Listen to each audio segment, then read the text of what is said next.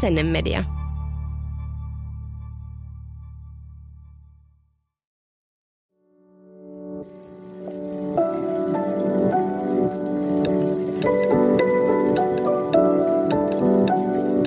Aamukahvilla. Tervetuloa taas aamukahville. Tätä podia juonan minä, Henrikka, ja onneksi mulla on joka jaksossa myös mukavia viisaita vieraita. Tervetuloa vieraaksi PT Hyvinvoinnin ammattilainen ja hiihdon opettaja Heidi Tainio.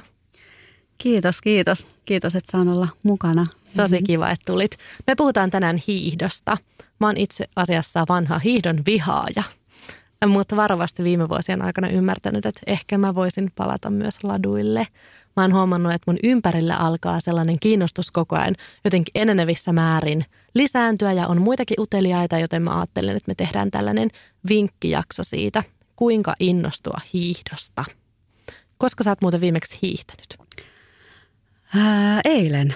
Eilen? Eilen. Millaisen lenkin?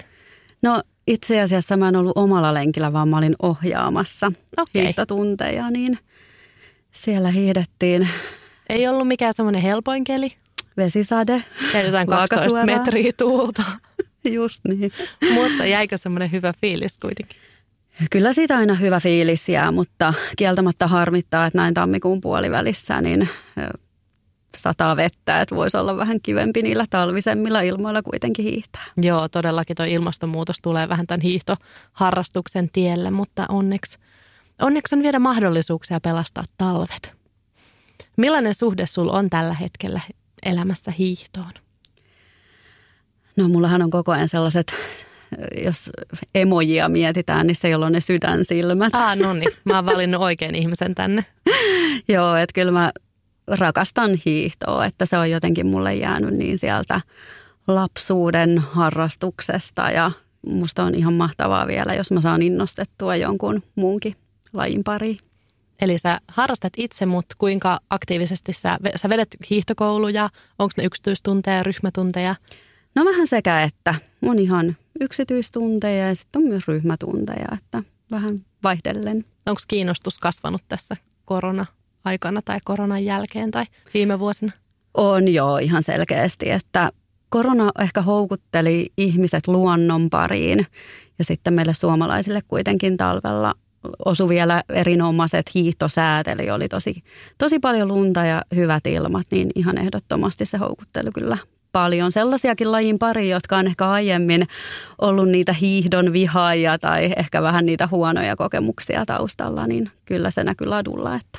Mä luin jostain, että tyypillinen hiihtokoulun tulija on 30-40-vuotias nainen, kellä ei ole kauheasti kokemusta hiihdosta. Pitääkö tämä paikkaansa sun kokemuksen perusteella? Joo, ehdottomasti. Joo, pitää. Ja just se, että on se huono kokemus ehkä sieltä nuoruudesta, lapseudesta, kouluhiihdosta ja sitten halutaan sitä vähän ehkä lähteä muuttaa. No mutta siistiä, että ihmiset uskaltaa tai että on semmoinen joku uusi buumi ja lähdetään uuden äärelle, vaikka olisikin jotain traumaa taustalla. Joo, todellakin. Mun suhde tällä hetkellä elämässä hiihtoon on just mitä kerroinkin, että olen niin pitkään ollut hiihdon kanssa tosi jotenkin su- sukset ristissä. Wow, mikä sanonta tähän jaksoon. Mutta mä viime vuonna kokeilin pohjoisessa muutamia kertoja perinteistä hiihtoa ja se olikin yllättävästi niin aika mukavaa.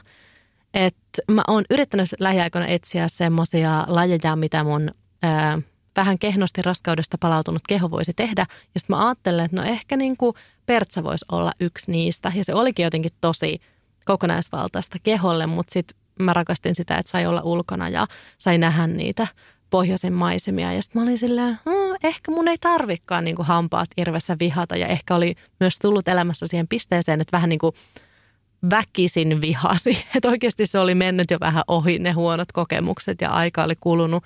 Ja sitten vähän niin kuin oli silleen, no, mutta minähän vihaan hiihtoa. Jotenkin piti siitä niin kuin väkisin kiinni.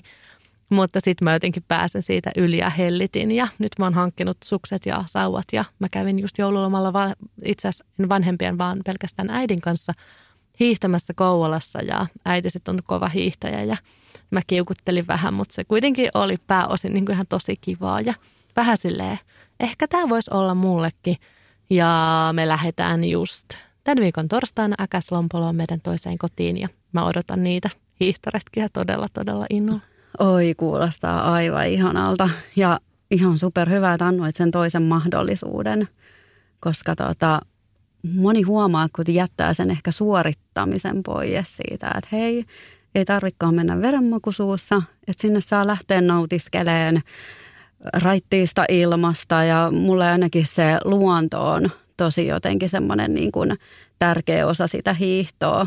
Ja mä monesti puhunkin semmoisesta niin kuin meditaatiosta liikkeessä, mikä mun mielestä on hirveän niin kuin, tai mä ainakin löydän sen siellä hiihtoretkillä, että jotenkin se ympäröivä luonto varmaan vaikuttaa siihen, että on helpompi mennä siihen omaan kuplaan ja sitten tuntuu, että niin kuin ajatuksetkin, jos on joskus vähän huonompi päivä, niin viimeistään sitten kun sieltä ladulta tulee pois, niin on heti parempi fiiliskin. Niin todellakin, jos miettii jo ihan niin terveysvaikutuksia, niin kyllähän ne nyt kertautuu, jos saa olla samalla ulkonakin. Joo. Niin onhan sekin jo niin kuin iso plussa. Ja kyllä mä tällä hetkellä ennustan itselleni semmoista hiihtotulevaisuutta. Mä tiedän jo mun elämässä, että kuitenkin lopulta minusta tulee äitini kaikissa asioissa. Ja, ja se on myös semmoinen, että mä oon niin kuin turvannut siihen, että okei, äiti on kova hiihtäjä, joten kyllä minustakin vielä joskus tulee. Ja nyt mä, no tällä hetkellä se mun meno on vielä niin kuin melkoista kohellusta, eikä ole oikein tekniikkaa eikä kuntoa, mutta mä silti niin kuin povaan, että joskus vielä mä oon kova luut tässä asiassa. Meidän pitää mennä yhdessä hiihtää joskus. Ei vielä. Tai no ehkä hiihtokoulu. Se voisi olla hyvä. Kuinka usein sä hiihdät? No tota, sanotaanko nyt, että kun mä ohjaan talvella, niin välillä saattaa olla aika montakin ohjausta siinä päivässä, niin silloin mä en kyllä enää sitten omille lenkeille lähde, mutta kyllä mä ehkä semmoinen pari-kolme kertaa niin, omalla se on lenkillä. kuitenkin tosi aktiivista. Joo, joo. joo. Oletko muuten pääsemässä pohjoiseen tai jonnekin niin NS-kunnon talveen tänä vuonna? No kyllä mä vähän puolisolle tuosta pääsiäisestä juttelin, että olisiko mahdollista, että siitä alkaisi sitten Lapponia hiihto siitä. Mutta tuota, täytyy katsoa. Kyllä mulla vähän haaveena olisi. Jos Joo, jos täällä saa räntää, niin oishan se mahtavaa. Todellakin. Mutta mennään siihen, että miksi sä hiihdet. No sä sanoitkin tuon ulkoilma ja luonnon, mutta mitkä on ne sun juurisyyt hiihdolle? No varmaan ihan tulee sieltä lapsuudesta. Että Valkeakoski, missä mä oon syntynyt, niin on tosi aktiivinen urheilukaupunki ja Valkeakosken haka on sieltä tunnettu hiihtoseura, niin varmaan ihan just sieltä, että on aloittanut niistä hippohiihdoista niin kuin koko kaupunki ja sitten pikkuhiljaa siitä vanhempien ohjaamana ehkä mennyt hiihdin isän kanssa silloin lapsena ja siitä sitten tuli Meillä oli taloyhtiöllä hiihtokilpailu ja okay, tosi wow. aktiivinen. Joo, sinne vanhemmat sitten teki tota, ladut metsään ja sitten aina oli myös palkinnot, kaikki sai palkinnot ja et varmaan se on niinku pikkuhiljaa vähän ujuttunut sinne mun elämään. Että... Sä ihan harrastit sitten joo. seurassa hiihtoa. Kilpailit se myös sit Joo, lapsena. kilpailin, joo. Mihin asti sä niin kilpahiihdit? Öö, 18-vuotiaaksi. Sitten mä muutin lukion jälkeen ulkomaille, niin se oli aika semmoinen selkeä päätös. Mä kyllä tiesin jo niin kuin, että musta ei tule ehkä ihan semmoinen Maria-Liisa Kirvesniemi, että enemmän sellaisella har- harrastuspohjalla, että mä rakastin sitä treenaamista. Meillä oli ihan hirveä hyvä mm, niin kuin joukku, tiimihenki ja tota, tosi hyvä mm, siinä ihmiset ympärillä ja se seura. Mutta sitten jotenkin mä en ehkä ollut niin kilpailuhenkinen, että, että sitten tota, jatkoin kilpailua kuitenkin ihan sen seuran ja niiden ihmisten takia. Niin, no mutta hauskaa ja aika kiva, että se ei ole mitenkään silleen kuitenkaan saanut sua ikään kuin jättämään sitä hiihtoa, koska aika monellahan se menee niin, että jos itse ei halua kilpailla, mutta siinä ympärillä kaikki kilpailee, niin sitten ilo siitä lähtee. Ja sulle ei ilmeisesti ei. ole käynyt yhtään näin. Ei ollenkaan. Ja sitten jotenkin itselle siinä muotoutui pikkuhiljaa, että vaikka mä en niin kilpaile, niin mä jotenkin ehkä tiesin, että mä tuun liikunnan parissa tekemään kuitenkin töitä. Että se oli aika aika mahtavaa. Että monesti olen kiittänyt hiihtoa siitä, että saan tänä päivänä tehdä sitä, mistä nautin ja mistä tykkään. Ihania syitä ja taustoja. Mulla oli siis muutama vuosi sitten tämmöinen porttiteoria hiihtoa. Mä just mietin, että miksi mä aloin, miksi mä annoin tämän toisen mahdollisuuden hiihdolle niin mä retkiharrastuksen vuoksi niin aloin retkihiihtää, joka sitten oli tämmöinen porttiteoria, että mä olin silloin, että hetkonen, mulla on sukset jalassa ja mä en ehkä inhoakaan tätä. Ja tätä voi tehdä tälleen niin kuin rauhassa ja on aika kaunista ja voi olla eväät ja mulla on tämä mun kaunis anorakki ja niin kuin jotenkin kaikki oli mukavaa ja se oli niin kuin uusi tapa olla ulkona ja pääse semmoisiin paikkoihin. Ylipäänsä suksillahan pääsee latuja pitkin tai umpista, niin pääsee semmoisiin paikkoihin, miten muuten ei pääsisi. Niin se jotenkin koukutti mut ja mä sitten olin silleen, että no hetkonen, että jos tämä nyt on näin kivaa, niin voisiko myös tämmöinen latuhiihto kuitenkin sitten olla myös ihan mukavaa. Ja, ja sitten se olikin. Mä en vielä niin kuin lähde silleen hehkuttaa, että se olisi niin kuin the one and only laji. Mutta mä huomaan esimerkiksi nyt, kun me ollaan lähes sinne pohjoiseen, niin mä niin kuin odotan hiihtoa – mikä on ihan silleen, että mitä mun aivoissa on tapahtumassa mun elämässä. Joo, ja ton, ton fiiliksen mä haluan tuoda nimenomaan niille latuhiihtäjillekin, että nauttikaa ja pysähtykää, katselkaa luontoa, että ei siellä tarvi niin tosissaan mennä, että niin kuin kuinka monta kilometriä ja kello päälle ja mitkä sykkeet, vaan enemmän, että niin kuin nautittaisiin siitä, mistä tehdään. Että se on mulla ylipäätään ehkä niin kuin liikunnan parissa, oli laji sitten mikä hyvänsä, että, että niin kuin nautitaan sitä tekemisestä, että saamme liikkua ja meillä on upea luonto ja toivottavasti talvet jatkuu vielä hyvinä ja muuta, että nautitaan näistä neljästä vuoden ajasta. No just toi, että miksi ei voisi niitä retkihiihdon elementtejä muka tuoda siihen latuhiihtoon. Eihän se ole mitenkään kirjoitettu johonkin, että retki hiihtäessä voit mennä hiljaa ja nauttia ja sitten kun olet ladulla, niin verenmaku suuhun ja kärsi. Juuri näin ja varsinkin sitten, jos on niin kuin ne aiemmat kokemukset ei ole ehkä niin kauhean kivoja siitä hiihdosta, niin sitten tavallaan, että lähtee vähän matalemmalla kynnyksellä ja just siitä, että miten tästä saisi kivaa. Että tota, et vähän eri otteella kuin silloin, että heti numerolappu rintaan ja siitä kisoihin. Joo, joo. Semmoista niin kuin, nyt niin kovaa kuin jaksaa. Mikä on sun mielestä hiihdossa parasta? Ehkä se, että tullaan edelleen näihin maisemiin ja sitten siihen yleisesti ulkona oloon. Ja no mikä on toisiksi parasta? Toisiksi parasta. mitä, no ehkä mä voin kysyä, että mitä muita hyviä juttuja, mitkä on niitä syitä, mitkä saa sut palaamaan hiihdon pariin? No jotenkin kyllä mä sanon, että vaikka olisi semmoinen vähän huonompi jinkeli vaikka niin kuin eilen, niin kyllä mä jotenkin saan aina siitä niin kuin kuitenkin tavalla tai toisella itselleni sen hyvän fiiliksen. Että tota, Onko se se kehon käyttö? Mä luulen, tai... että se on se keho-mieliyhteys, niin, mikä totta. siinä tulee se on kyllä hiihdossa jotenkin tosi vahva. Ja sitten kun siihen tulee vielä ne vaihtuvat maisemat, mm. niin se on niin silleen leikkaa kokonaisvaltaisesti jotenkin kaikki ihmisestä ja siitä ympäristöstä. Sehän on niin jotenkin semmoista ulottuu moneen. On. Musta tuntuu, että eka asia, mikä mulla tuli mieleen, että mikä on parasta, niin mä ajattelin, että eväät ja latukahvilat. Mä silleen, että se on mun mielestä ehkä mahtavinta. Ja no se ulkoilma mm. myös ja se maisemien vaihtuminen, mutta mutta sitten mun mielestä on kyllä ihania, ja ihana on ehkä outo sana, siis jotenkin parhaita semmoiset lajit, missä yhdistyy moni asia, niin kuin mm. hiihdossa sille, että tulee tasapainoa, tulee koordinaatioa, tulee siis vahvasti kestävyyttä ja toisaalta taitoa ja tekniikkaa. Siis semmoista, siinä on niin paljon kaikkea, että mä helposti unohdan jotenkin liikkuvani, mikä on musta aina urheilussa kivointa, että jos on niin kivaa, että taka-alalle jää ne ajatukset, että – tässä nyt urheillaan tai kuntoillaan tai kuntoni nousee tai tällaiset.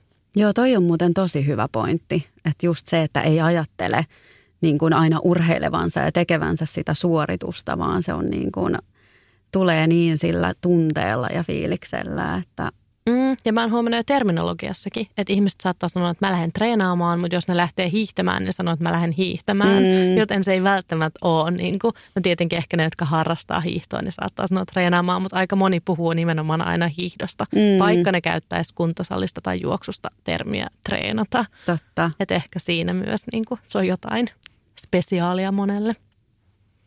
Kerro vielä sun hiihtohistoriasta tarkemmin. Sä kerroit tuossa aluksi, kun vähän juotiin kahvia, sulla oli joku munkkitarina. Mä haluan Joo. kuulla ainakin munkkitarinat. Ja munkkitarinat on aina hyviä ja kyllä mulle ne eväät on myös tärkeät, että tota, ihan ehdottomasti ää, pirttimään vaikka korvapuustille, jos ei muuta. Tota, joo, eli varmaan niistä hippohiidoista silloin lähti, mutta sä kysyit sitä munkkitarinaa jo. Se tulee ehkä sieltä mun, sanotaanko nuoruusvuosilta. Mä kävin aika usein mun äidin kanssa muun muassa Saariselällä äh, hiihtämässä aina talvella ja sitten me käytiin kiilopäälle lenkkiä. Mä vähän treenasin, kun mä kilpailin jo silloin, mutta kyllä mä muistan sieltä niin kuin ne Laanilan mehut ja munkit, minne mentiin sitten lenkin päätteeksi, että tämä oli tämä mun munkkitarina. Toi hyvä siis, miten noin voikin jäädä mieleen noin ruokatarinat niin vahvasti. Mä muistan 90-luvulta semmoisen jonkun uuden vuoden aaton ja me mentiin mun ystäväni, hänen isänsä ja mun isän kanssa jollekin pienelle hiihtolenkille. Ja koko sen lenkin ajan mä mietin, että mä tiedän, että tämän jälkeen mä saan semmoisen huukokarkkipussin. Se oli semmoinen joku ysärikarkkipussi, semmoisia niinku huukopeikon naamoja Joo. eri väreissä. Et jotenkin ja sitten se oli sille ihanaa hiihtoja nämä huukot. Okei, mä ehkä enemmän olin niin sille huukokeskittynyt kuin hiihtokeskittynyt, mutta ehkä sä selkeästi oot pystynyt niinku pitämään semmoisen ilon myös sen lapsena, vai? Joo, joo Oliko siinä semmoista pakon, Ei pakon ollut. tuntua? Ei, että mä en ikinä kokenut, että mun piti hiihtää tai piti osallistua kilpailuihin, vaan kyllä se ihan niin kuin oli itsestä lähtöistä, että halusin. Tuliko sulla missään vaiheessa elämässä semmoisia katvevuosia, että ei hiihtoa tai et kapinoit sitä vastaan vai oot sä hiihtänyt siitä lähtien aina? Joo, mä hiihdin ihan siitä lähtien. Että Wow. Joo, mä jotenkin tykkäsin. Meillä oli varmaan se meidän yhteisö ja se seura oli kyllä niin jotenkin, että meistä tuli sellainen niin kuin treenien ulkopuolellakin sellainen, että mulla on monta ystävää sieltä, Mit- sieltä ihan seurasta. Miten sitten tämän, kun sä lopetit siellä seurassa, niin pysykö se hiihtoharrastus sit mukana sun elämässä? No mä muutin ulkomaille, että mä asuin 15 vuotta tuolla Keski-Euroopassa. ja- Aa, no joo, siellä ei, no riippuen missä sä asuit, niin, no mutta mä oltiin siinä Pariisin liepeillä ja Lontoon liepeillä, niin siellä ei ollut ihan sellaisia niin kuin, mahtavia hiihtomahdollisuuksia, mutta kyllä mä aina sitten kun mä Suomeen tulin, niin ihan ehdottomasti kävi hiihtämässä. Joo. Mulla on siis just lapsuudesta tämmöinen ehkä klassinen pakonmaku tullut vähän tähän hiihtoon. Me hiihdettiin lapsena paljon perheen kanssa. Tai mun vanhemmat on tykännyt tosi paljon hiihdosta ja ehkä sisaruksetkin vähän sit mua enemmän. Mä en tiedä, mistä tämä mun kapina tuli tätä hiihtoa vastaan. Mutta meitäkin oli niin kuin neljä lasta, niin ei voinut aina kaikkien mukaan välttämättä räätälöidä niitä hiihtolomia, että kuitenkin piti joustaa ja muuta. Ja me oltiin usein siis, saatettiin olla kerran tai pari vuodessa just aina pohjoisessa ja, tai ehkä välillä kolilla, mutta oli niin kuin, että oltiin pitkälti rinteessä, mutta sitten oli aina yksi tämmöinen hiihtopäivä. Ja se oli niin kuin, että pakko hiihtää, että ei ole rinteeseen menemistä ja koko perhe siellä yhdessä sitten hiihti. Ja aluksi ne varmaan jotenkin meni. En mä tiedä edes missä vaiheessa mä jotenkin rupesin inhoamaan sitä niin paljon. Ja mä en edes tiedä, oliko se vähän myös semmoinen, että mä päätin jotenkin vihata sitä, koska se oli niin jotenkin pakon sanelemaa. Että sitten mä muistan yksi vuosi mä tein sitten tämmöisen päätöksen, että mä en aio lähteä. Mä sanoin, että mulla on ranne kipeä jotain. En muista, varmaan olikin vähän kipeä, mutta varmaan pääosin mä en vaan halunnut lähteä. Ja sitten kuitenkin vanhemmat päätti, että no ei se nyt ole niin kipeä, että lähet vaan mukaan. Ja mä teatraalisesti sen koko pitkän lenkin monta tuntia hiihdin yhdellä kädellä vaan, koska mulla oli tämä käsi muka kipeä. Siis että se ulottui jotenkin tosi syvälle ja se oli mulla sellainen henkinen taisto, se hiihdon vihaus. Ja mä en edes tiedä miksi, koska mä olin ihan hyvä hiihdossa. Mä pärjäsin siinä ja mä yleensä lapsena ja nuorena edelleen pidän asioista, joissa mä oon hyvä. Mutta hiihdosta mä en pitänyt, vaikka mä pärjäsin siinä. Että siinä oli joku semmoinen, varmaan olisiko ne kilpailut tai joku semmoinen pakonmaku. Mä en tiedä, pitikö sitä aina vetää jotenkin täysiä. Ei me Mm. perheen kai edes vedetty täysiä. Mä en tiedä, mistä tämä viha minuun tuli, jota nyt yritän, yritän, päästä, yritän päästä siitä eroon. Joo, se on jännä, kun monesti se on, että ne varusteet on vähän ehkä niin kuin liikaa päällä, että on hirveän paksu toppavaate päällä tai sitten suksi ei pidä tai luista ja Joo, mulla ei ollut mitään Joo, tällaista. Kaikki niin. oli mintissä. Joo. Ja sitten mä olin vielä siinä ihan lahjakas. Ja Niin. sit, siltikin. siltikin. Joku, mutta varmaan se joku niinku, en mä tiedä, pakko. Mutta sitten taas kyllä mä ymmärrän tosi hyvin, että jos on vaikka neljä lasta, niin ei, ei voi niinku jokaista lähteä viemään jossain niinku omille reiteilleen välttämättä ja se tosiaan oli se yksi päivä vuodessa ehkä niin. kun piti, että se ei edes ollut mitään sen kummempaa. Mutta sitten mä lopetin niin kuin täysin, Joo. kun mä jotenkin sain itse päättää ja joskus ehkä, no lukioissa varmaan vielä hiihdettiin. Mä kävin urheiluluokat, niin oli ehkä koulussa hiihtoa ja kyllä mä ne aina niin kuin sit menin, että mä en mitään lintsaillut. Mä olin kuitenkin semmoinen tunnollinen oppilas, mutta, mutta lukion jälkeen mä olin hiihtänyt ennen viime vuotta varmaan joku alle viisi kertaa, mä luulen, jos ei tätä retkihiihtoa ja porttiteoriaa oteta lukuun. Joo, mutta sitten toisaalta niin ei kaikki tykkää kaikista lajeista. Mm. Että niin kun toisaalta niin on kuitenkin tärkeää löytää sen itsellensä kivan lajin, mutta tota, sitten toisaalta niin kuin mahtavaa, että sä oot antanut nyt kuitenkin hidolle toisen mahdollisuuden, että jospa se sieltä kuitenkin niin kuin lähtisi. Että tavallaan mä kannustan myös kuitenkin niin kuin antaa uusia mahdollisuuksia, vaikka silloin ehkä nuoruudessa, lapsuudessa se ei olisikaan sitten syystä tai toisesta niin lähtenyt. Niin, ja siis ehkä mä tulin myös kateelliseksi kaikille, ketkä nautti hiihdosta ja kateus on hyvä tämmöinen niin eteenpäin ajava voima. Just sille, että ihmiset nauttii ja ne tulee sille punaiset posket ja juo kuumaa mehua jossain latukahviolla, mihin mä tuun jostain umpihankkeen pitkin mun lumikengillä ja on silleen, että kaikki olette täällä nauttimassa. että miksi mä pääse tähän kuplaan. Mm, mutta oot, sä, sä oot niinku tällainen latuhiihtäjä, sä et ole retkihiihtäjä tyyppi.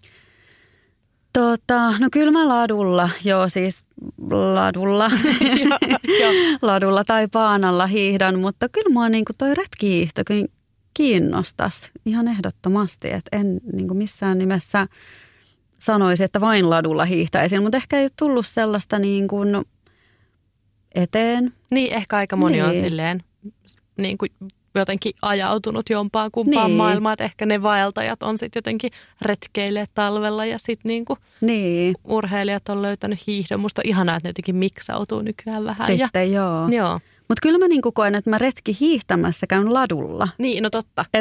Sitten mä laitan niinku vaikka juoksurepun selkää ja otan sinne vähän kaakaoa ja teen jonkun pidemmän lenkin ja eväät reppuun ja muuta. Että sitten se on niinku mun retkihiihtoa siinä, niinku, jos vaikka miettii, että Lappiin lähtisi niin siellähän saa vaikka kuinka pitkiä lenkkejä tehtyä ihan niin kuin sillä Joo, mun ladulla. ystävä puhuu aina pitkiksistä. Niin nyt se oottaa, että mä ootan, että sä innostut tästä, niin me voidaan tehdä yhdessä pitkiksi. mä silleen, nämä on varmaan niin kuin pitkiä lenkkejä, mutta joo, se on totta. Retkeilyähän se yhtä lailla niin. on. Että mitä väliä, että mitkä kamat on ja missä menee.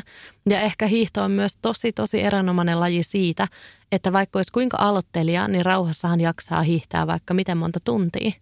Ehkä se vähän, lu- no useamman tunnin ainakin. No joo, jaksaa varmaan ja sitten, sitten jotenkin niin kuin kaikki voi mennä kuitenkin just sitä nimenomaan omaa vauhtiaan ja niin kuin itselle sopivalla tavalla, että niin kuin hiihto on kuitenkin, niin kuin sanoit alussa, niin kokonaisvaltainen ja sopii iästä riippumatta kenelle vaan, että ei tule, on niin nivelystävällinen ja mitä kaikkea positiivista mä nyt kerron. Joo, pitää, pitää kohta listata. Mäkin olen tehnyt tuonne listan kaikista tutkituista hyödyistä. Mutta onko sulla siis itsellä minkäänlaisia lapsuuden tai nuoruuden traumoja hiihdosta? Ihan kun mä kaivan näitä niin oikein, onko asioita. Joku Tota, ei mulla sillä niin kuin, ehkä sitten tietenkin kun kilpailu, niin saattoi tulla jotain sellaisia, niin kuin, että joku kisa ei ehkä mennytkään niin hyvin tai jotain sellaisia. Mutta en mä niitä muista kyllä. Niin, no.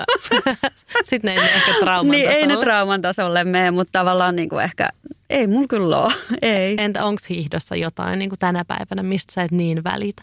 Onko siinä mitään varjopuolia? Ähm, niin kuin yleisesti vai? Niin, mulla, ihan niin kuin, yleisesti. No varmaan toi sää. niin, totta, mutta siihen ei voi vaikuttaa. vaikuttaa. niin. No ei, ei kyllä ole, että... Kaik, jo, kaikki menee. Kaikki menee. Sitten tietenkin, jos lähtee vaikka luisteluhiihtoon ja suksi ei luista niin yhtään mihinkään, että ei pääse eteenpäin, niin sillä hetkellä voi olla vähän, että voi vitsi. Niin totta, ehkä se on muuten, mitä itsekin miettii, että mikä voi olla kyllä tulevaisuudessa sellainen, mikä ärsyttää, jos väkisin pitää tähän niin. hiihdon innostusjaksoon jotain nihkeitä ottaa, niin ehkä ne niin kuin voitelu ja se voidegame on ehkä välillä vähän raskasta. Onko? O, oot sä hyvä näissä? No mä en kauheasti voitele musuksia, jos totta Aa. puhutaan. Että mä oon aika sellainen, että mä vien ne huoltoon. Ah, no niin, loistavaa. Tämä innostaa meitä kaikkia hiihdon pariin. ammattilaiset asialle. Joo, tai se niin helpottaa, että tietenkin nyt kun varsinkin perinteistä hiihtäessä on noin karvapohjasukset, kun niitä ei tarvitse pitavoidella, niin se on ihan äärettömän iso niin kuin helpotus, että sukset kainaloa ja lähtee hiihtämään tai autoon ja et tota, mulla oli pitkään esimerkiksi perinteisessä hiihdossa se, että mä mieluummin lähdin aina luisteleen, koska olisi pitänyt laittaa ne pitovoiteet. Niin, tota, niin se karvapohjasuksi on kyllä ollut ihan mielettömän hyvä keksintä. Joo, mä siis vuokrasin viime vuonna sellaiset karvapohjasukset nimenomaan ja tänä vuonna hankin juuri ne. Juuri tämän helpouden takia, koska mä en halua, että tulee mitään semmoista mun ja hiihdon väliin, mitä vielä uutta isoa estettä, niin ne on ollut kyllä tosi helpot. Joo. Mä muistan siis – lapsuudesta nämä hiihtokisapäivät. Mennään siis positiivisiin asioihin kyllä taas takaisin, mutta yksi trauma vielä. Mä muistan nämä hiihtokisat. Siis vaikka se, että vaikka mä siis ihan pärjäsinkin siellä ja se ei ole semmoista, että olin aina viimeinen ja kaikki haukkuvat minua, se ei ole siitä se trauma, vaan jotenkin se, että piti vääntää ihan täysiä. Meillä oli aina, että koulun kisat oli semmoista, että piti hiihtää se about kaksi ja puoli kilsaa ja sitten siitä otettiin aikaa ja vaikka se koulupäivä oli vaan niin kuin se, mikä olisi periaatteessa ollut ihanaa, että pääsi aikaisin kouluun ja sai sen jälkeen hernekeittoa ja niin mulla jäi vaan niin kuin mieleen se, että miten niin kuin paljon mä jännitin ja miten karseita oli se täysiä hiihtäminen ja jotenkin miten jännittävää oli, kun sitten ne tulokset laitettiin sillä koulun seinälle sille, että kaikki näkee kaikkien tuloksen ja ajan ja mulle ehkä meni vaan siitä koko hiihdon ilon pohja. Joo, ja mä luulen, että toi on itse asiassa tosi yleinen tai tosi monella ihan toi sama fiilis. Että mitä mä oon jutellut just mun asiakkaiden kanssa, jotka on aikuisiellä uudelleen innostunut tulleen lajin pariin, niin ihan just noin sama fiil- samat fiilikset. Ja monesti vielä on ne sukset tai ne välineet, mitkä ei oikeastaan ole edes mietitty sitten, että, että kunhan nyt vaan lähet ja niin. kovaa. Kyllä mä oon niin kuin kyseenalaistanut, että tarvitaanko kouluissa tämmöisiä hiihtokisoja välttämättä, tai voisiko se olla vaikka vapaaehtoinen. Mm. Että sitten ne, jotka sinne menee, niin saa itse sen päättää ja luoda mahdollisesti omia traumeja. Mä olisin varmaan mennyt anyway, koska mä olin niin kilpailuhenkinen, mutta sitten taas kannattaisiko tämmöisiä välttämättä olla, niin en tiedä. Puolessa ja puolessa.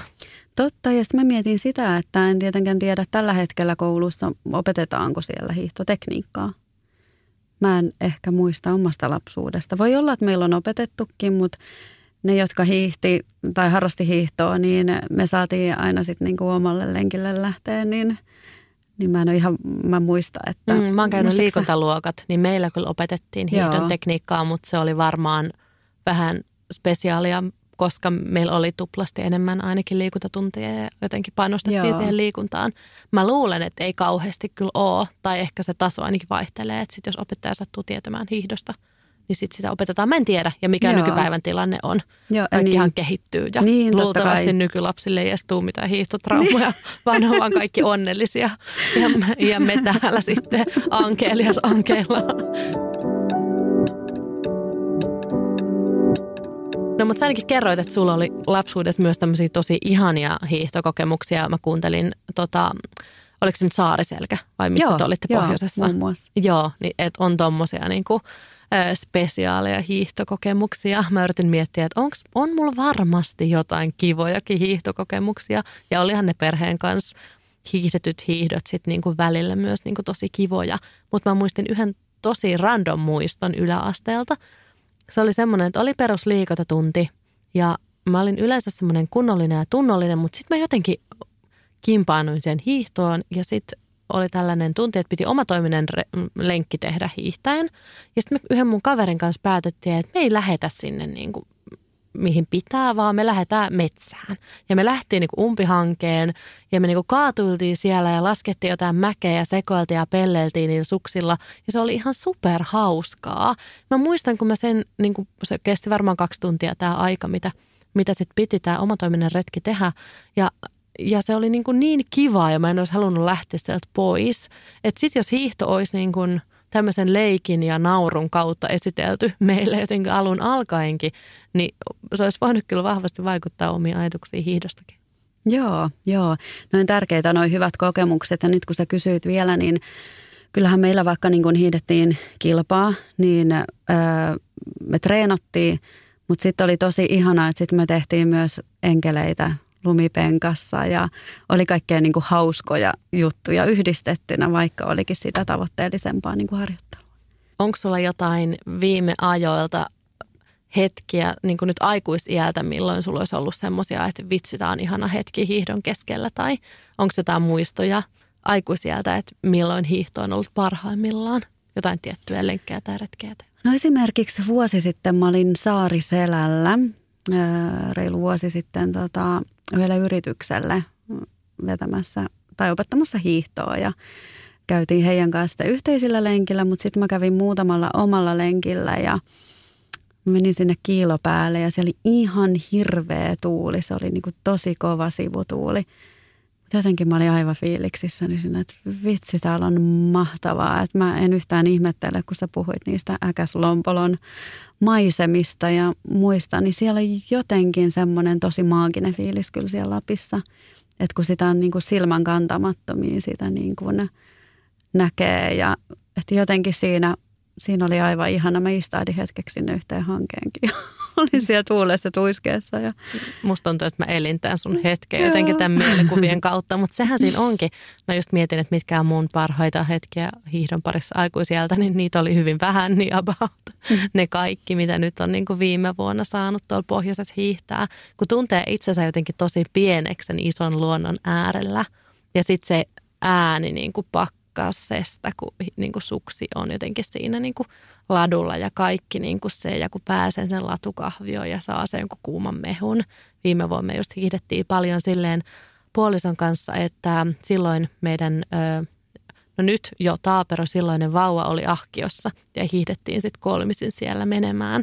Ja hän sitten nukkuu siellä tyytyväisenä siellä ahkion perässä ja se myös ehkä teki semmoisen rauhan siihen hiihtoon ja ehkä myös poisti sitä suorittamista ja piti matkat silleen riittävän lyhyinä, Et koska ei nyt voinut vaan lähteä tekemään mitään tyhmiä riskejä, niin sitten otti maltilla ja se olikin itse asiassa ehkä se, mitä mun hiihto just kaipasi.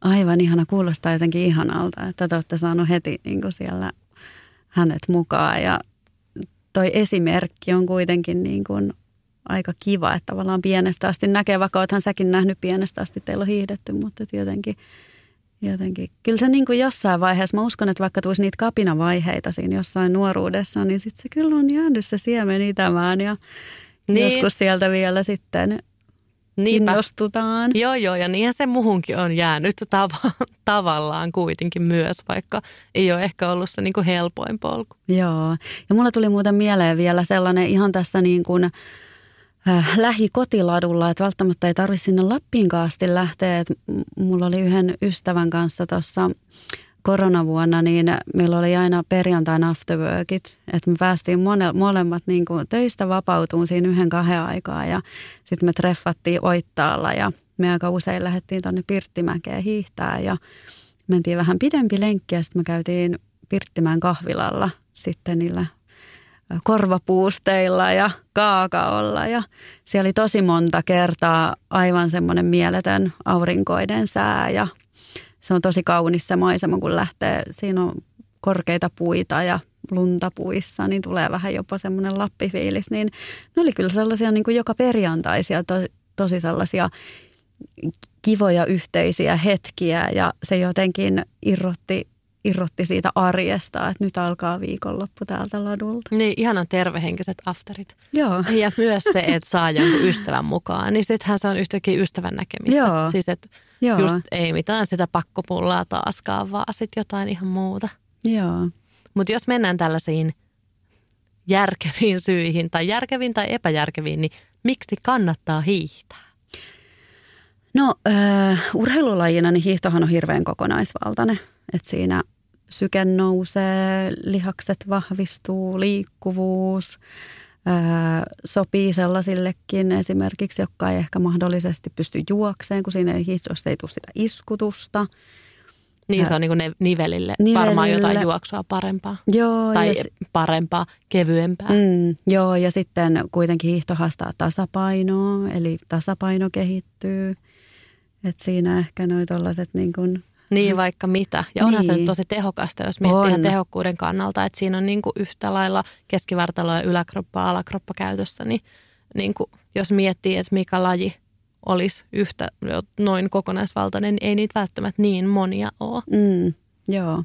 Mä luin paljon nyt tästä hiihdosta ihan tämmöisiä rationaalisia syitä, niin löysin just tietoa, että hiihto parantaa tutkitusti unta ja lievittää stressiä ja se mm. ulkoilma jo itsessään on semmoinen, mikä sitten sykettä, sykettä tasaa, no ei välttämättä hiihdon aikana tässä on, mutta jos yleisesti miettii, niin parantaa kyllä sitä mielialaa myös.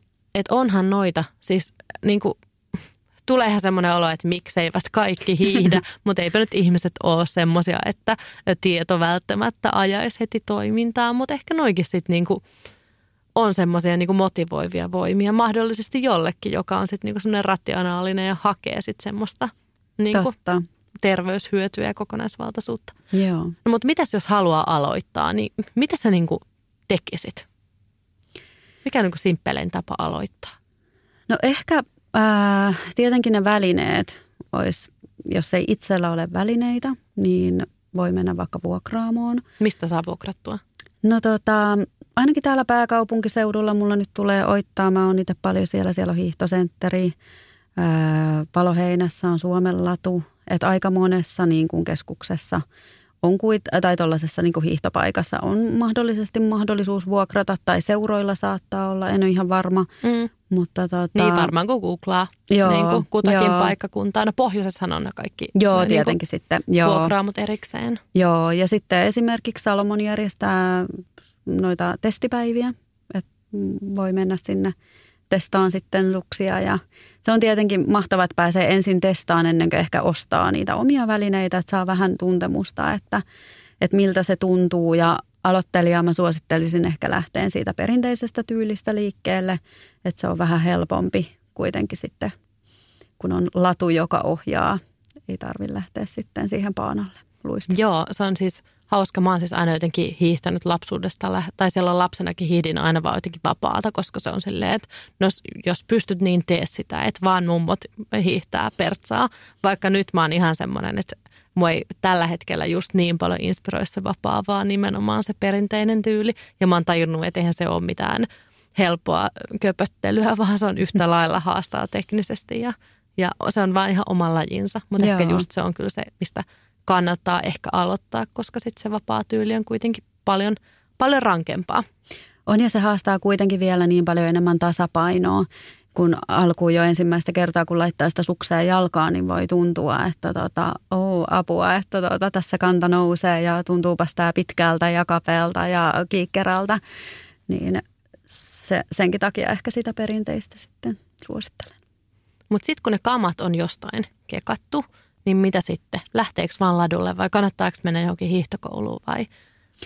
No tietenkin se helpottaa, jos ottaa vaikka yhden, kaksi tuntia, että vähän tietää, että mitäs näillä tehdään, että miten tavallaan niin kuin, saisi vaikka helposti sen hiihdon lähtemään siitä ensimmäisiä kertoja, että mullakin on tuolla hiihtokoulussa ollut kuitenkin ihan, ihan niin kuin ensi kertaa suksilla olijoita, niin siinä kyllä tunnissakin – kehittyy ihan hirveästi, kun tietää vähän muutamia vinkkejä. Että... Joo, mä oon kuullut jo niiltäkin, ketkä on hiihtänyt vaikka useampia vuosia ja sitten ottanut pari Joo. tuntia. Että silti se saattaa se tekniikka yhtäkkiä ottaa semmoisia aimoharppauksia eteenpäin. Joo, joo, ihan ehdottomasti. Että tota, että kyllä, kyllä se auttaa, kun joku kertoo, että miten näillä ehkä vielä saisi taloudellisempaa siitä hiihdosta ja mm. sitä kautta myös sitten sitä mielekkyyttäkin. Joo, mä sain mun siskolta joululahjaksi pari hiihtotuntia nyt tuolla pohjoisessa. Niin Oi. Mä aion hyödyntää tämän hiihtokouluasian. Mistä muuten hiihtokouluista saa tietoa? Onko vaan googlate ja niitä löytyy? No googlaten ihan varmasti löytyy, jos jollain tietyllä paikkakunnalla on, että me hiihtokoulu, mä teen hiihtokoulun kanssa he, heidän yksi ohjaaja ja sitten tietenkin on niin kuin oma, oma yritys, minkä kautta teen myös, mutta meillä on siellä ihan varauskalenteri hiihtokoululla sitten. Niin, Mistä niin. voi varata ihan itse aikaa, niin, ajan niin, niin. sitten, miten itselle sopii, että on ryhmiä ja yksityistuntia. Joo, siis mä googlailin vähän noita, että mitä hiihtokouluja on ja sitten oli jostain Jyväskylästä, mulla heti niin kuin nousi karvat pystyyn, kun tuli joku tämmöinen, tämän hiihtokoulun jälkeen olet muutaman kilon kevyempi. Ja sitten mä olin silleen, okei, okay, sulje tätä ja yhtään se lähtökohta, millä mun mielestä kenenkään kannattaisi lähteä hiihtämään. Mutta sitten löytyi myös niin kuin tosi paljon niin kuin hyviä ja ihan niin kuin eri, eri lähtökohdalla olevia siis niin kuin, ja tosi paljon. Ja mitä luin artikkeleita, niin se niin kuin kysyntä on räjähtänyt, että luultavasti myös sitä niin kuin tarjontaa rupeaa olemaan kyllä. Joo. Entäs jos on tämmöisiä epämiellyttäviä kokemuksia hiihdosta takana, niin onko jotain spesiaalivinkkejä että heille just, että miten rohkaistua kokeilemaan, jos siihen on halua? No tota, mulla on ehkä hauska, mulla on yksi semmoinen asiakas, jolla oli just jäänyt tuota sieltä kouluhiihdosta ne kamalat mielikuvat ja ei, niin kuin, että en kyllä pysty lähteä hiihtämään, että ihan kamalaa oli se ja ne suksetkin oli huonot ja hirveätä ja sitten mä hetken suostuttelun jälkeen sain hänet tuota, hänet tota, mun oppeihin ja siitä hän innostui ja nyt hän on pari vuotta hiihtänyt ja nyt on hyvä, kun hän käy mun tuolla toisilla tunneilla, lihaskuntatunneilla, niin nyt hän on siellä se hiihdon sanansaattaja, että hiihto on niin mahtavaa, että kaikkien pitäisi hiihtää, niin jotenkin se ehkä sanoisin, että anna mahdollisuus, että lähde silti koittaa, että ei haittaa, että sit sä ainakin tiedät, että tavallaan, että mitä menetettävääkään siinä on, että tota, houkuttele kaveri mukaan, lähde kaverin kanssa ja sitten sopikaa vaikka ne munkkikahvit siihen loppuun tai jotain. Että niin, kuin. niin jos sopii silleen, että lähdetään munkeille niin. ja sitten vaan sattumalta menee hiihtäen. Niin. Ja musta tuntuu, että se, että jotenkin madaltaa kaikki mahdolliset aidat, että toki noin välineet nyt tuo oman, oman juttunsa, mutta jos menee vaikka paloheinän, eikö ole paloheinässä Joo. Suomen ladun piste Joo. ja vuokraa sieltä, niin aidat on aika matalat. Että jotenkin silleen hiihdä niin kuin itse haluat. Että jos joku vaikka sit haluaa maailman hissuksimpiin hiihtää toppatakki päällä, niin anna mennä. Luultavasti tulee vähän kuuma, mutta mut niin kuin jotenkin, että tee sitä, mitä haluat. Tai että mä olisin halunnut vaikka lapsena ja nuorena varmaan vaan laskea niitä mäkiä ja sitten vaan tampata ylös ja laskea taas. Että sitten sekin on yhtä lailla hyvää tekniikkatreeniä ja ihan vaan kivaa, että ehkä et teki sitä omalla tavallaan. Se just, että niin kuin omalla tavalla ja niin kuin ei ota liian vakavasti. Elämää. Joo niin kuin, on paljon helpompaa kuin vähän huumoria ja rentoutta. Niin ja sitten jos toteaa, että ei tämä ole mua varten, niin mm. sekin on ihan fine. Eihän kaikkien tarvi rakastaa hiihtoa, mutta mä luulen, että aika monella just ne jotkut kouluajan traumat saattaa siellä painaa, että pääsisi niinku niistä yli. Ja musta se on myös semmoinen siisti keskisormen näyttö vanhoille traumoille, jos niinku niistä pääsee yli. Se just. Mm, mitkä on semmoiset isoimmat mokat, mitkä voi alkuun tehdä? No ehkä se, että laittaa vähän liikaa sitä vaatetta päälle. Mä just toi toppatakki Joo, joo. Retkihiidossa se toppatakki Joo. voi olla ihan hyvä, mutta sitten tavallaan, että jos niin menee ensimmäisiä kertoja, että kun se on kuitenkin just niin kokonaisvaltaista se hiihto, että siinä kyllä niin kuin, vaikka lähtiessä olisi vähän vilu, niin siinä kyllä tosi nopeasti tulee lämmin. Joo, jotain joustavaa tuulenpitävää. Eikö joku vanha tuulipuku ole vaikka? Ihan hyvä. Joo, ei kannata niitä lähteä uusiin. Joo, et, joku kulahtanut kerrasta ja tuulipuku, niin just niin siinähän näin. se on. Joo, just näin. Ja sitten jos on vähän viileämpi ilma tietenkin, niin siitä on hyvä olla, että on varsinkin niin kuin hyvät hanskat, ettei sormet palele. Mutta tota, ihan semmoinen perusvaatetus päällä lähtee ja sitä olisi ehkä hyvä, että niin kuin ei ole isän kaverin siskon sukset, jotka on ihan väärän pituiset ja niin kuin itselle niin sanotusti epäsopivat. Et mieluummin menee sillä ekalla kerralla tosiaan vaikka vuokraa ne välineet. Siellä on kuitenkin ammattitaitoiset ihmiset, jotka osaa antaa juuri oikeat välineet, että ne sitten toimis, koska sitten se, se on taas sen enkä hyvä fiiliksen, että okei, tämä suksi tuntuu ihan hyvältä mun jalan alla. Se on myös semmoinen. Joo, mä luin, että paino on niinku tyyliin määrittävin tekijä suksien kanssa. Että sit, jos sitten on joku 20 kiloa painavampi tai kevyempi, joka ne sukset omistaa, niin voi mennä aika pieleen. Joo, tuolla karvapohjasuksella, niin se on aika hyvä, että se olisi suunnilleen se Joo. itselle sopia kunto kun puhutaan. Joo. Mitäs muita mokia? Mä ainakin tuli mieleen, että ehkä se matka kannattaa valita maltilla. Että mä itse huomaan olevani se, joka on silleen, että no tänään ainakin 40 kilsaa sitten. Ja, ja sitten oikeasti neljä kilsaa voisi olla parempi. Joo, ja sitten varsinkin, jos ei ole niin kuin hiihtänyt, niin ehkä vähän miettii sitä maastoa, ettei lähde sinne mäkisimpään niin kuin ei ylämäkeä eikä alamäkeäkään, vaan että voisi olla eka sellainen mukava peltolenkki, jos vaikka mulla tulee paloheinän pellot mieleen tässä nyt, niin semmoinen niin kuin suht helppo helppo maasto. No ehkä myös se suksihuolto on niin olennaisessa mm. osassa. Että sitten jos tietää, että on nämä mulle ok sukset, niin ehkä miettii, että kuka, että ootko itse se, joka niitä voisi vähän huoltaa vai onko joku tuttu vai voitko viedä jollekin. Ö, ulkoistaa tämä jollekin ammattilaiselle, että ehkä, ehkä semmoinen pikkuhuolto on ehkä suksien kanssa paikallaan. Joo, joo. Monissa noissa, mistä pystyy vuokraan suksia, niin on myös muuten sitä suksihuoltoa. Joo. Että on niin kuin voitelupalvelut ja muuta. Että tuota, kannattaa hyödyntää niitä, siinä säästää vähän omia hermoja ja jos ei välttämättä ne voitelutaidot Joo. ole vielä ihan priimaa. Niin. Ehdottomasti. Mä muuten luin, että, että ekat sata kilsaa kannattaisi hiihtää ilman sauvoja, niin oppisi oikein tekniikan, mutta tämä, tämä kuulosti mun mielestä vähän liian HC-tavoitteelta, mutta pitä, onko tällä jotain perää tällä? No kyllä se ehkä auttaa siinä niin kuin hiihtoasennon löytämisessä, että saisi sen ponnistuksen lähteen sitten okay. vähän sieltä niin kuin päkien kautta, mutta tota, Nämä on jotain nyanssitasoasioita. Mutta, tota, mutta ehkä, ehkä niin kuin ihan aloittelijasta, jos puhutaan, niin voisi lähteä tasatyönnöstä. Ah, no niin, hyvä. Siellä tuli taas yksi, yksi kikka. No mutta se on ainakin siis selvää, että välineiden kanssa niin kaupassa ei kannata ruveta liiottelemaan taitojaan tai painoaan tai pituuttaan tai mitään, että saadaan niin kuin ammattilaisen avulla katsottua sit niin kuin oikealla tiedoilla oikeanlaiset kamat. Onko jotain muita nykyhiihtovarusteista, mistä sä haluaisit sanoa tai mitä on hyvä huomioida tälle aloittelijatasolla? No ne karvapohjasukset, niin mä, ne oli se hyvä, hyvä ja helppo. Mutta sitten esimerkiksi noissa Salomonin suksissa, mitkä mullakin on, niin niissä on semmoinen siftin siirrettävä side. Eli sillä siteellä pystyy myös sitten vähän pelaan, että jos on ää, vaikka vähän huono pito, niin voi siirtää sitä siir- sidettä eteenpäin, niin se lisää pitoa ja sitten taas kun siirtää sidet taaksepäin, niin se tuo sitten lisää sille sukselle luistoa. Eli voiko sitä ihan niin kesken lenkinkin Joo. ruveta fiksailemaan? Joo, että no. se on just semmoinen uusi näppärä juttu, että sitä pystyy ihan pyörittämään käsillä vaan siitä ja sitten side siirtyy, että se on tehty kyllä tosi näppäräksi. Joo, mulla on jotenkin mielessä välillä semmoiset jotkut, en mä tiedä, 50-luvun puusukset, vaikka en mä ikinä itse hiihtänyt niillä. Mutta sitten asiat on mennyt kyllä onneksi eteenpäin. Se on kyllä niin, kuin niin siisti fiilis oli saada nyt nuo uudet sukset käteen, kun ne oli niin jotenkin kevyet ja näppärät ja niitä oli niin ihana kantaa ne oli niin kauniit. Mutta tämä on tämmöistä pientä materialistista onnea kaiken epämaterialistisen hiihto-euforian keskellä.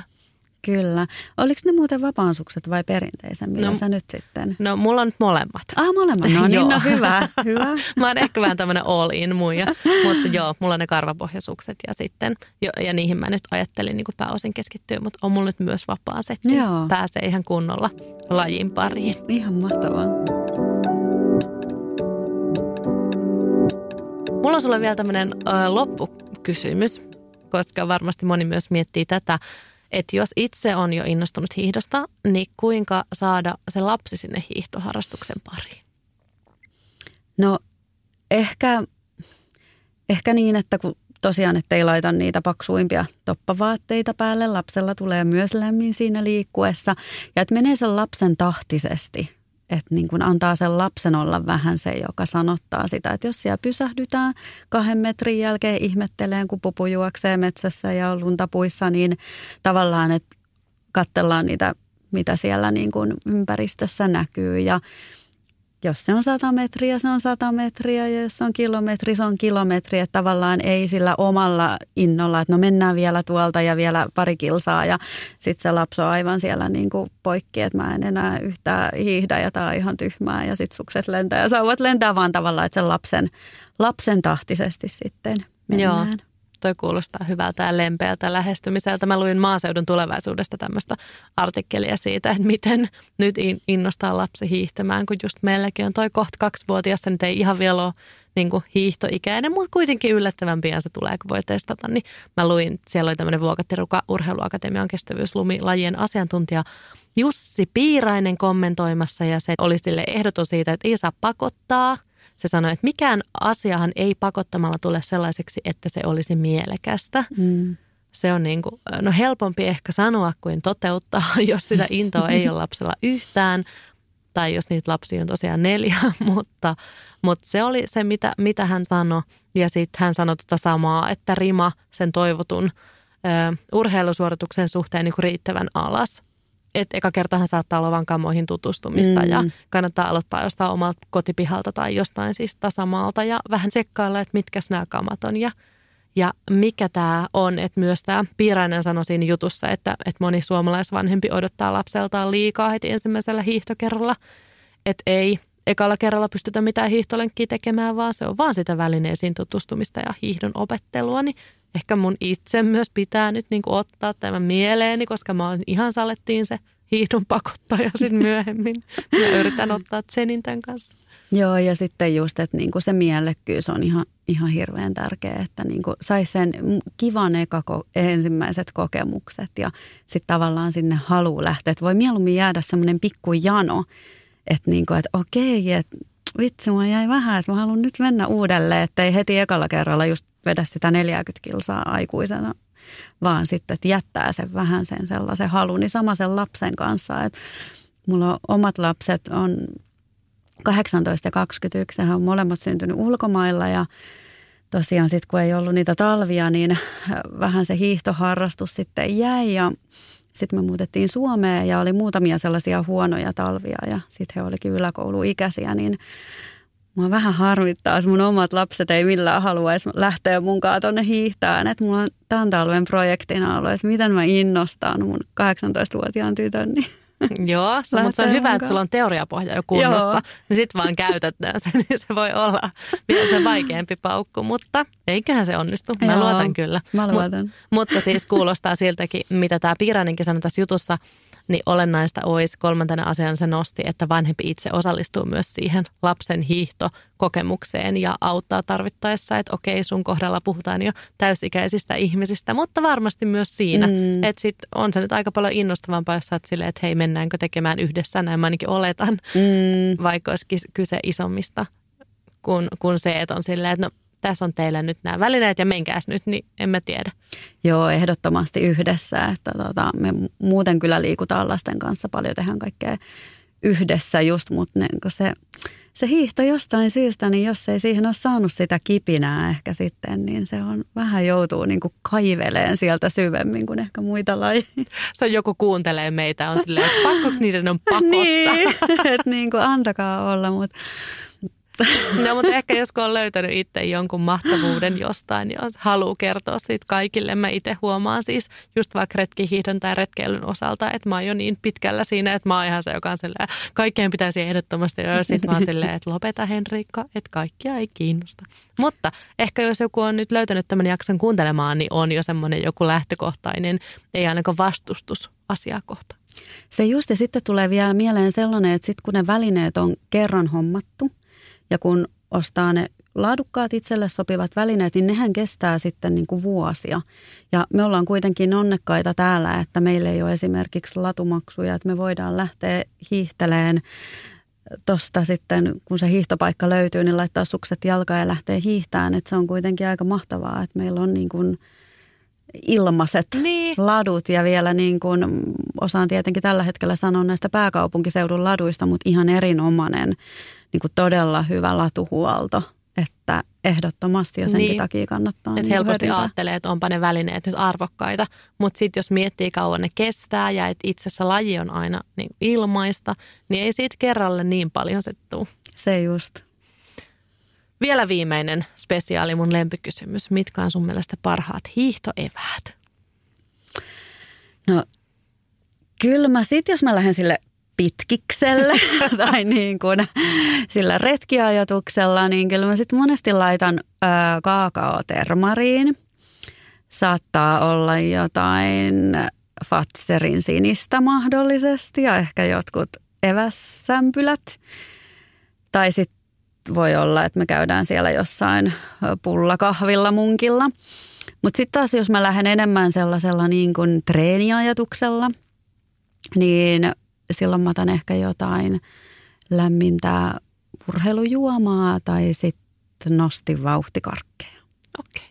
Hyvät vinkit. Mä just mietin itse, että mulla niinku kaakao ja kuuma mehu liittyy hiihtoon tosi vahvasti. Että olisi tosi outoa ottaa edes kahvia mukaan. Joo, ei. mä muuten juon aina kahvia. Sama. Niin kuuma mehu tai kaakao ehdottomasti ja sitten kyllä pulla. Joo. Ja mieluummin jonkun muun tekemä kuin mun. Joo, siis ehdottomasti. Kiitos Heidi. Kiitos. Tämä oli, tää oli kivaa, tämä innosti ja mä jotenkin malta odottaa, että mä pääsen tuonne pohjoiseen hiihtelemään. Ai vitsi, ihanaa. Mä kyllä kans haluan lähteä. Joo, mä kyllä käyn koko ajan semmoista sisäistä kamppailua, että, että mun ei tarvi olla heti hyvää ja jotenkin mun mieli on jo jossain tulevaisuudessa, vaikka totuus on vielä tällä hetkellä aika kaoottinen ton hiihdon suhteen, mutta pikku askelin. Hiljaa hyvä tulee. Mä luotan siihen. Mä uskon, että se innostaa. Toivotaan ensi vuonna sille, kuinka oppia vihoamaan hiihtoa taas. Miten sua voi seurata somessa? Instagramissa Heidi on the go. Ja sitten mä kirjoitan myös blogia, mutta se on myös Heidi on the go. Okei, okay, no niin, Heidi on the go. Kaikissa kanavissa. Kiitos, kiitos, kiitos. Kiitos myös kuuntelijoille että kuuntelitte. Toivottavasti tämä aiheutti väkevää tai edes lievää hiihto kiinnostusta myös siellä langan päässä. Ja joku muuten joskus kommentoi mulle Instagramissa, että kuuntelee tätä podia aina hiihtolenkillä. Se on hauska ajatus, jos joku nyt vaikka on vaikka hiihtelemässä ja tämä podi pyörii korvissa. Sitten vaan, miten se sanotaan, liukkaita latuja, sanotaanko niin? Onko se joku vanha juttu? Voi sanoa. Onko se jotain? Et ei ole mitään taikauskoa liity näihin. Saanko mä sanoa, että kivoja hiihtolenkkejä? Voi sanoa, en mä ainakaan tiedä. no hyvä. Liukkaita latuja ja hyviä hiihtolenkkejä ja hyviä pullia etenkin ja kaikkea. Heippa. Moi.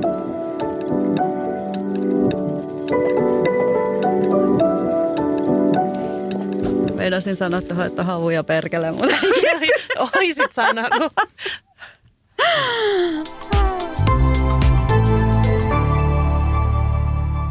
Asennemedia.